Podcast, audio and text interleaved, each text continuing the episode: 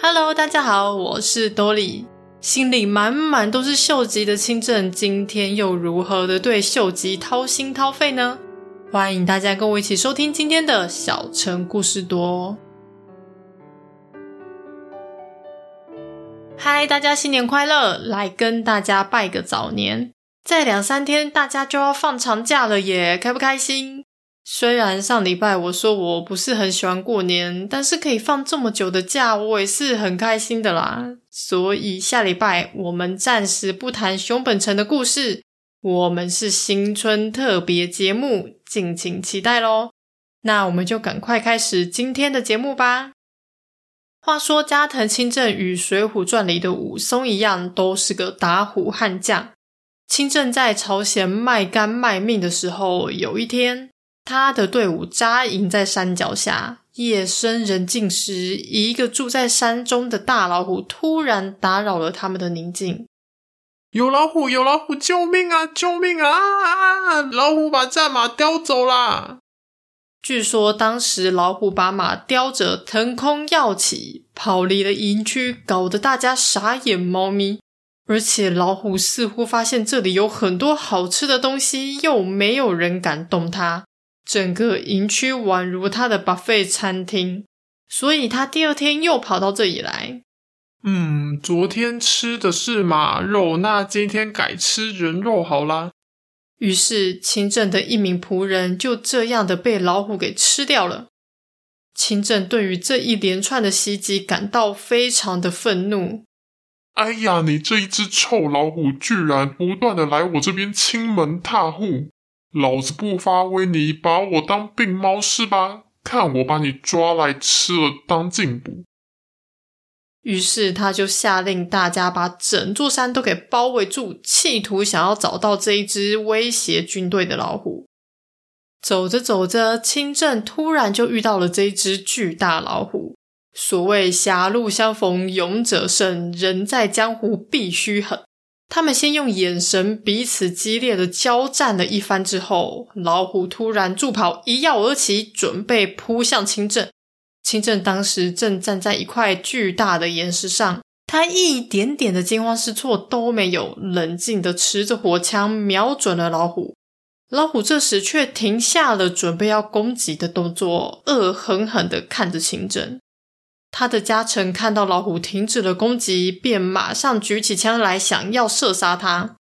清正此时一手举起来说：“不行，不行，我要亲手杀了他。”清正与老虎就又互相对峙了一阵子后，老虎再一次的扑向了他，砰！此时清正对着老虎的喉咙开了一枪，命中要害。老虎摔倒在地，虽然他很努力的想要再次站起来，但是还是因为失血过多而身亡了。这一只老虎让清正得到了一个很威的外号，叫做“虎退治”。不过，也有人说清正不是用火枪杀死老虎的，是用石文字枪。石文字枪是一个跟矛长得很像的武器。只有在根部再加装两把镰刀，整体很像是一个十字，所以也被称之为镰枪。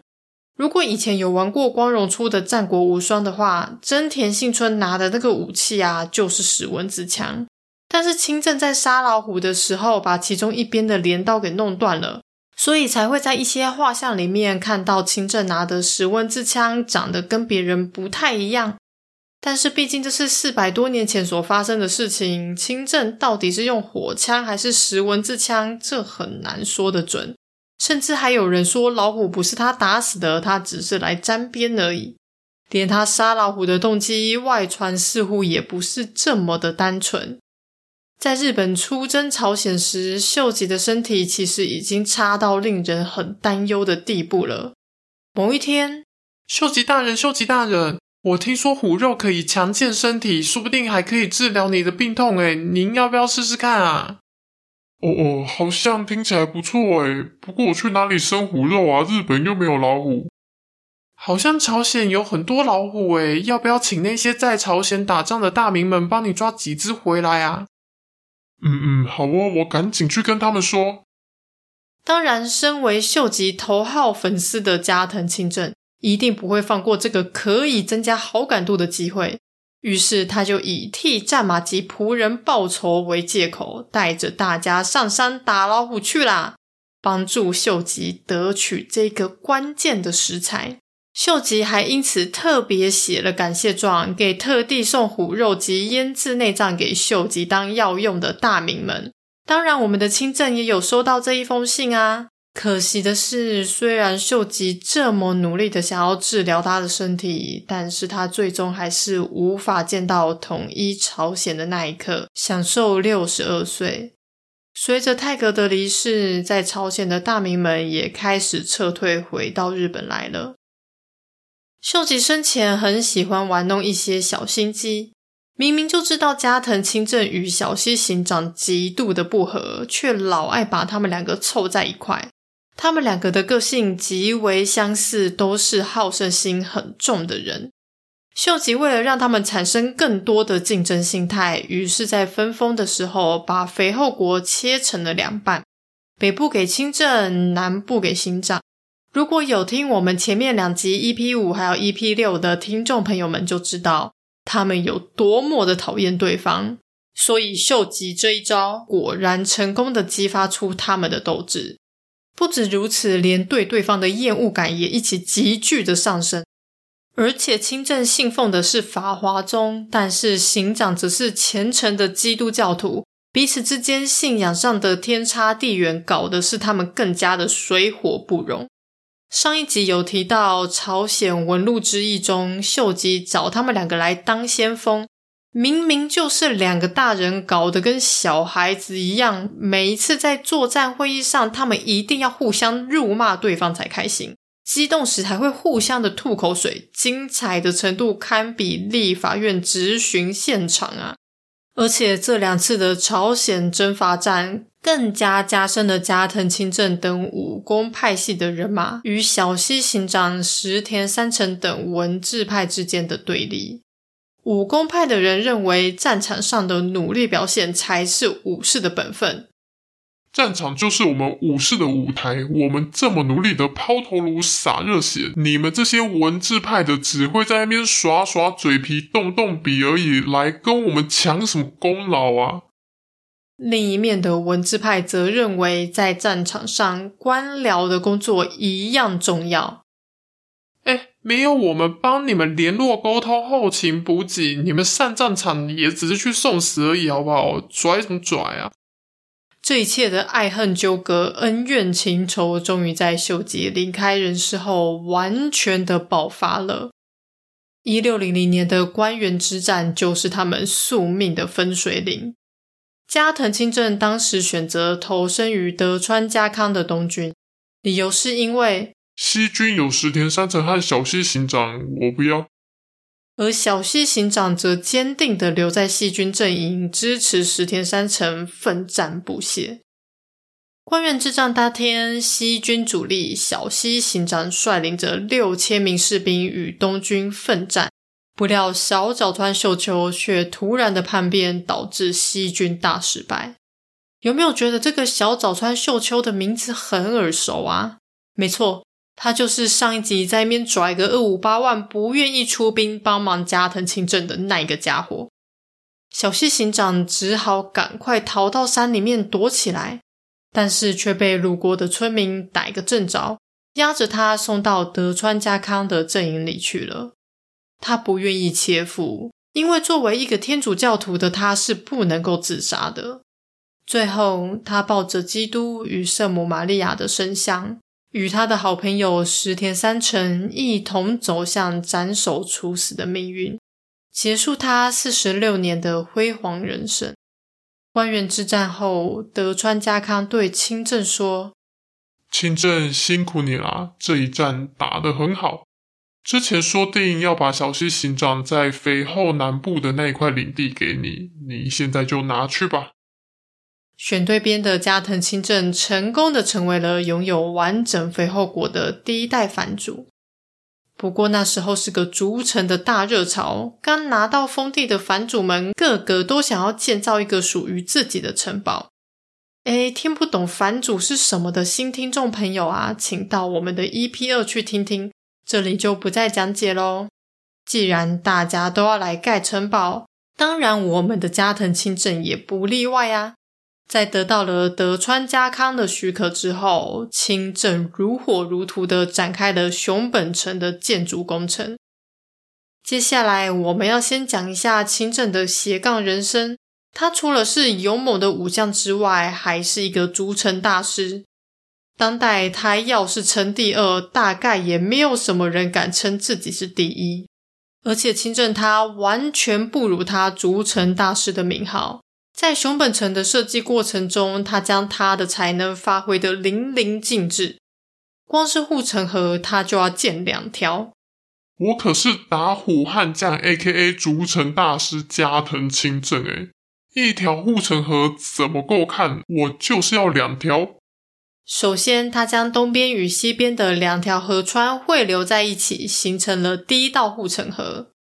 然后，他在设计了另外一条窟，引入白川的水，形成了第二条护城河。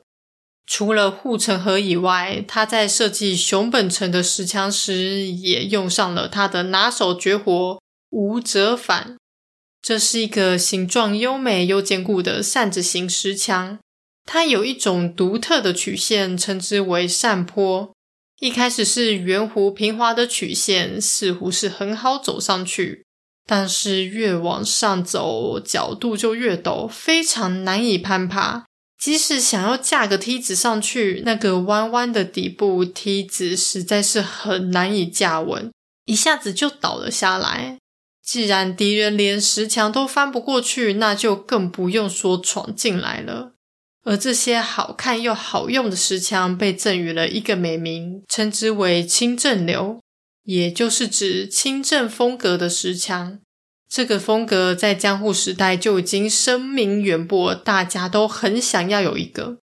不过清正此时对于熊本城的防御力还不够满足。当初在蔚山城那个惨痛的经验，我这辈子真的是不想要再来第二次了。我一定要把熊本城打造得更坚固、更硬。因此，他又添加了许多额外的防御措施。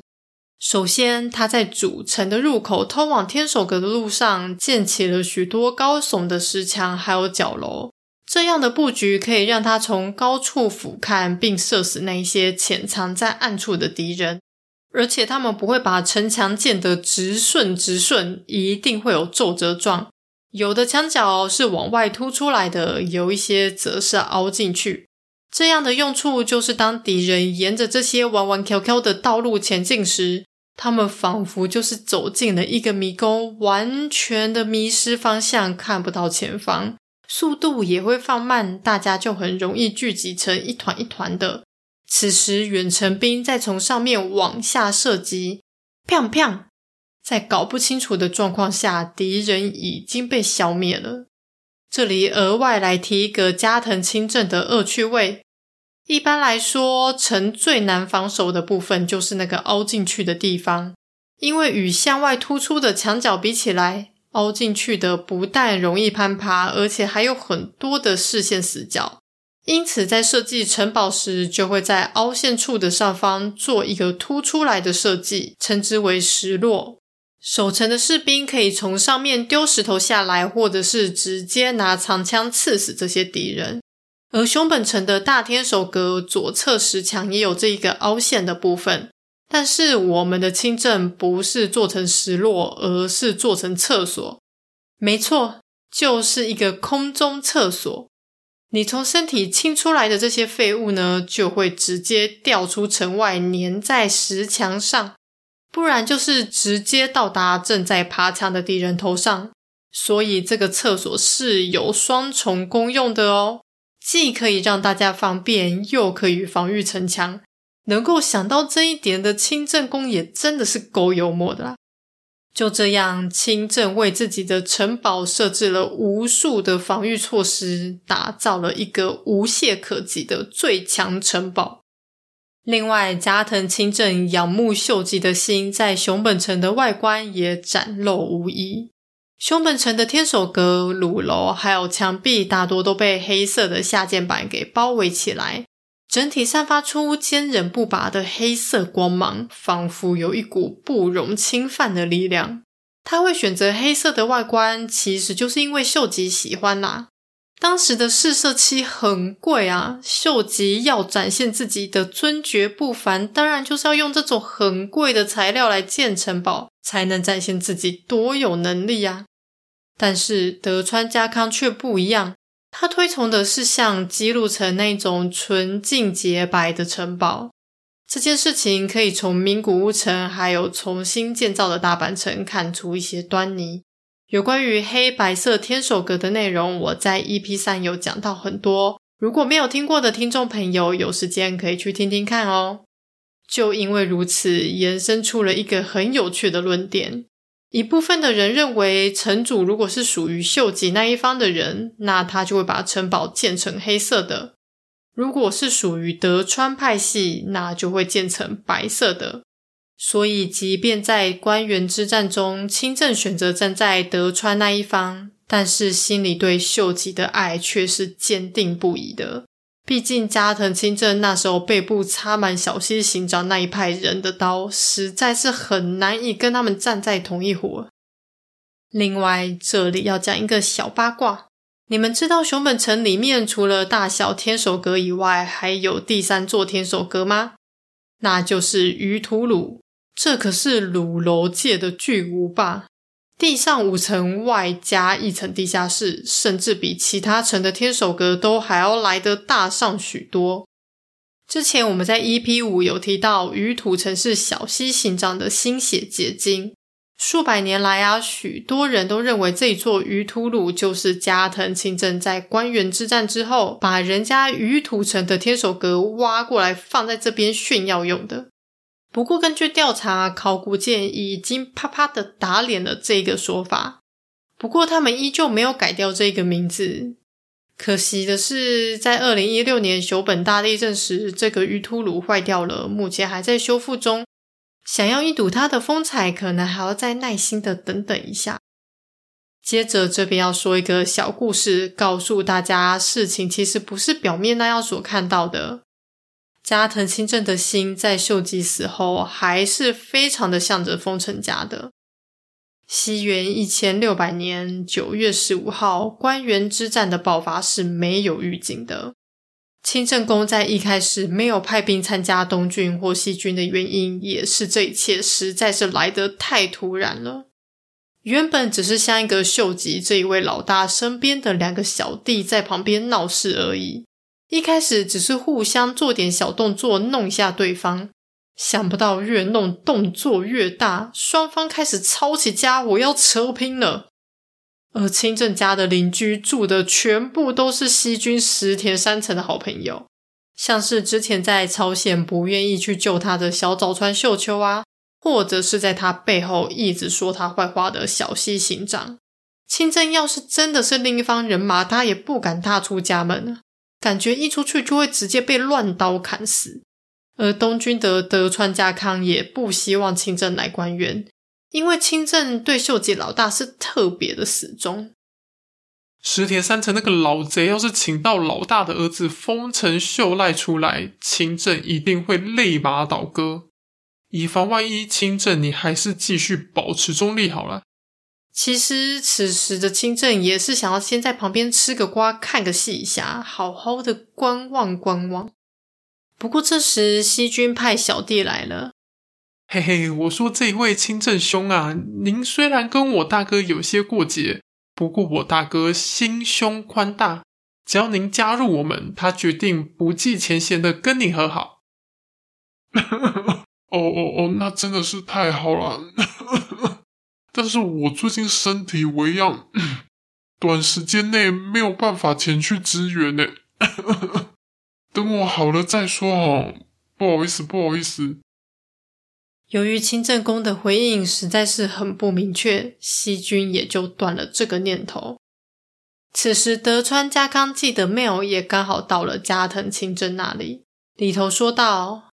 清正兄啊，来来来，你来加入我们这边，我一定不会跟老大为敌的啦。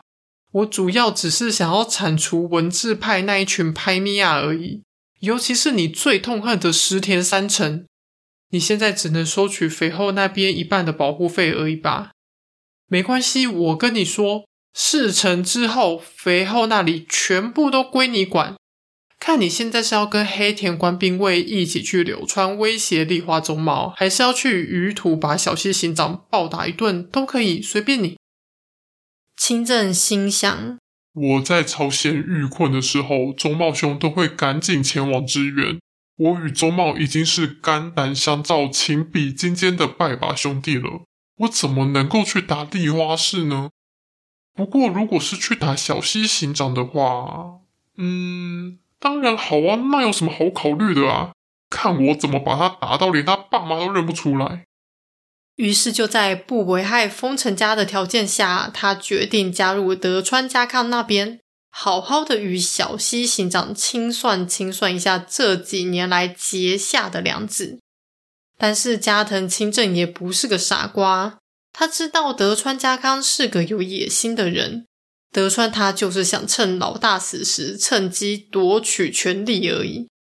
所以，他与黑田官兵卫把西军在九州的势力处理的差不多，只剩下岛津家时，他们俩就要求德川家康来九州一起讨伐岛津。